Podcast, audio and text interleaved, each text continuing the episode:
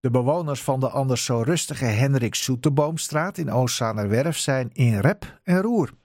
Want twee huizen in de straat gaan worden gesloopt om plaats te maken voor nieuwbouw, die zich nog verder zal uitstrekken over een nu nog braakliggend terrein. De bewoners van de zes omliggende panden maken zich nu grote zorgen. Je hoort Jan Graat en Bob Tromp. De allereerste waar we bang voor zijn is dat de infrastructuur in de straat dat die naar zijn galamiezen gaat. Er staan heel veel huizen die staan op kleefpalen.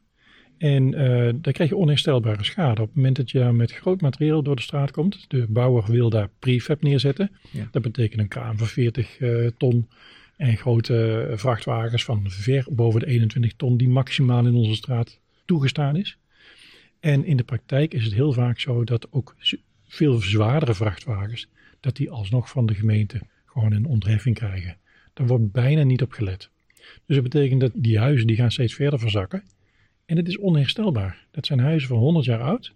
Ja. Daar wordt niet zorgvuldig genoeg mee omgegaan.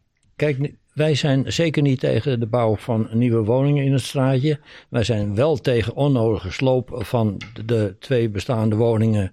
En uh, die te vervangen door woningen met een prijs van waarschijnlijk een miljoen plus. En een afmeting van twee keer zo hoog als wat er nu staat en wat ernaast staat. En inderdaad, dus de, de, de angst voor, laten we zeggen, in grote lijnen dan het hele leefmilieu in het straatje.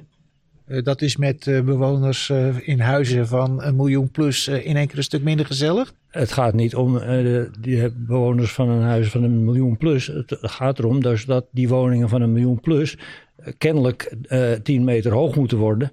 En veel groter dus dan de woningen die er nu zijn. Wat, laten we zeggen, even op basis van de tekeningen die we dus nu anderhalve dag geleden gekregen hebben.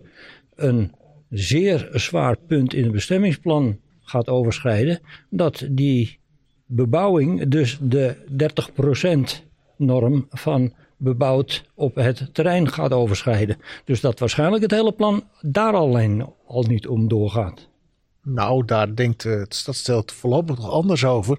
Die hebben namelijk gewoon positief geadviseerd. En het ligt nu bij de Stopera. Jullie staan hier eigenlijk aan het verkeerde loket, hè Jan? Er is een advies. Op een gegeven moment is er uh, gegaan richting de Stopera op 5 november. Op dat moment was er naar ons toe nog helemaal niets uh, gecommuniceerd.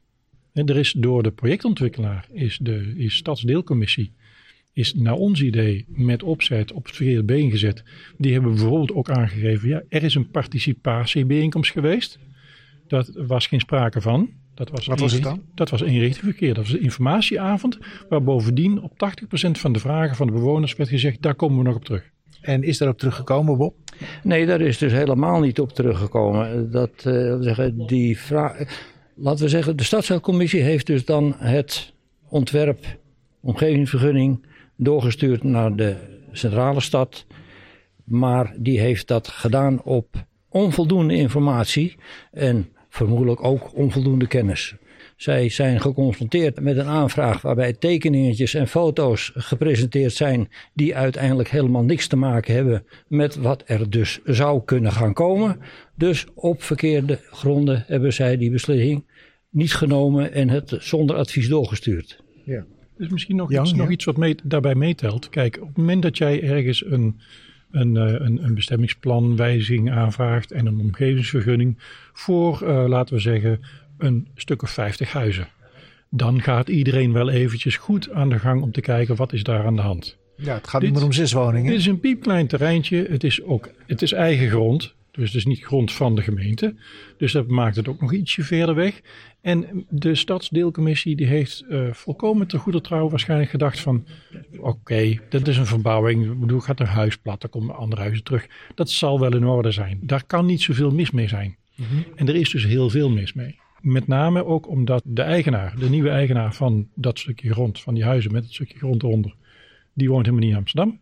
Die heeft hier eigenlijk helemaal niks. Uh, maar dat is ook geen eis hè, dat een eigenaar in Amsterdam moet wonen. Dat weet ik. Uh, de projectontwikkelaar komt uit Breda. Die mensen die hebben geen binding met de straat hier. We hebben regelmatig aangegeven aan de nieuwe eigenaar en de projectontwikkelaar van kom met ons praten. Dat is nooit gebeurd.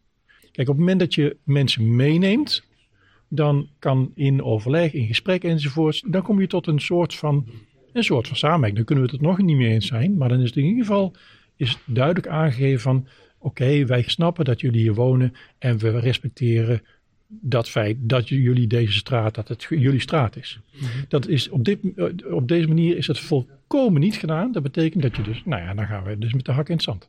Ja. Betekent dat ook naar de rechter gaan, Bob? Dat betekent zeer zeker, ja. Uh, alleen al het feit dus dat die uh, stukken ter inzage niet compleet waren, is al een uh, enorm punt bij eventueel de Raad van State. als jij iets ter inzage ligt, moet het compleet zijn, want anders dan ontneem je de mensen de mogelijkheid, het recht om daar adequaat op te reageren. Ja, dus Jan, we gaan nog veel van jullie horen.